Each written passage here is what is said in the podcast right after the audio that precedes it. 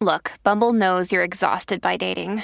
All the must not take yourself too seriously and 6 1 since that matters. And what do I even say other than hey?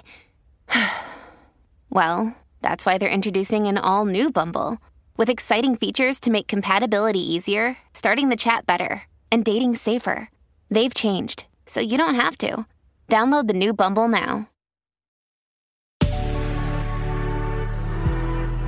Good risings. I'm Jackie. And I'm Brian. And this is Grateful Grains. Welcome back. This week, we're exploring the art of invoking a specific state of mind intentionally with purpose. We got it started Monday with sitting in gratitude. Yesterday, we were guided by music. And today, we're exploring mindful self praise. This week, we've been exploring the fact that our mindset has a profound impact on our well being throughout every system of the body, from the immune system to the central nervous system, to our digestive system to our cardiovascular system.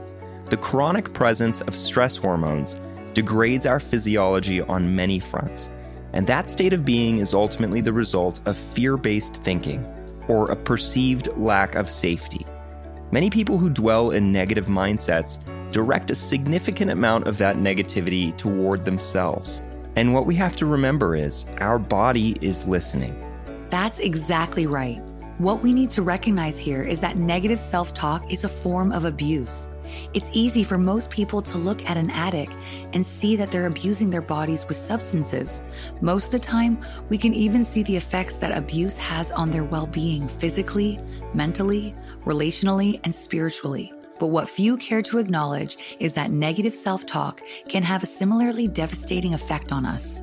When we reflect or ruminate on our perceived flaws or shortcomings, when we beat up on ourselves, those negative thought loops are triggering our stress hormones while suppressing those feel good hormones, exactly like any external stressor might. And once our subconscious minds have adopted a negative perception of us, we've introduced that level of stress internally and chronically. We are quite literally chipping away at our own foundation and creating an unsafe environment for ourselves within ourselves. In the absence of dopamine, serotonin, oxytocin, and endorphins, we can't experience true connection or love or joy. It becomes impossible to find safety anywhere outside of us when we haven't at least begun to cultivate safety within. Right. And just like we might witness in an addict who abuses any particular substance, this kind of self abuse becomes apparent in our physical, mental, relational, and spiritual well being. It's often clear in our demeanor. It diminishes our drive across the board. It has a negative impact on our ability to grow and maintain muscle. And it alters our ability to connect intimately, among other things. Meanwhile, positive self talk has the opposite effect on all fronts. Our demeanor becomes innately confident. We experience an increase in drive and focus. We're more apt to develop and maintain physical strength and elasticity. And with the heightened presence of feel good hormones, we're able to connect and experience love more fully.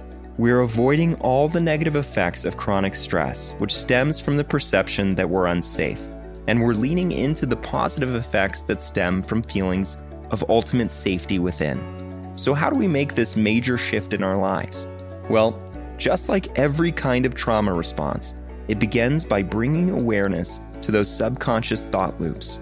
We start by noticing when our minds are speaking poorly about us, whether it's regretting something we said, hating what we see in the mirror, beating ourselves up for a perceived shortcoming or failure.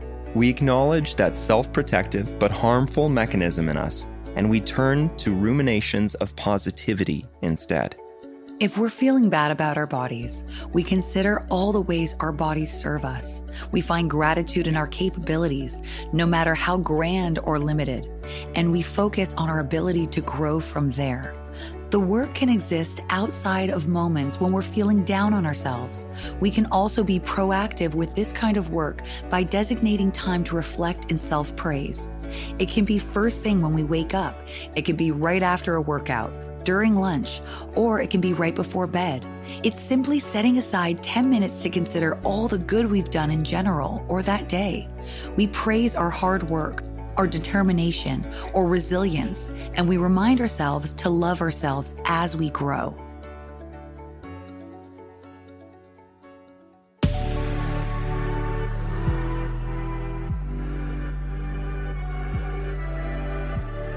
Thanks so much for joining us on Grateful Grains. You can find us on Instagram at Good Risings, or you can find me at B McMuffin. And you can find me at Jacqueline M. Wood underscore one. We'll be back again tomorrow for day four of our week on intentional states. Until then, remember, a better tomorrow starts with today.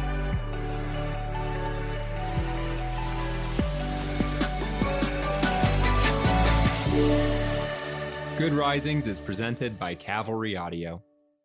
Our kids have said to us since we moved to Minnesota, we are far more active than we've ever been anywhere else we've ever lived. Moving to Minnesota opened up a lot of doors for us. Just this overall sense of community, the values that, you know, Minnesotans have. It's a real accepting, loving community, especially with two young kids. See what makes Minnesota the star of the North. New residents share why they love calling it home at exploreminnesota.com slash live.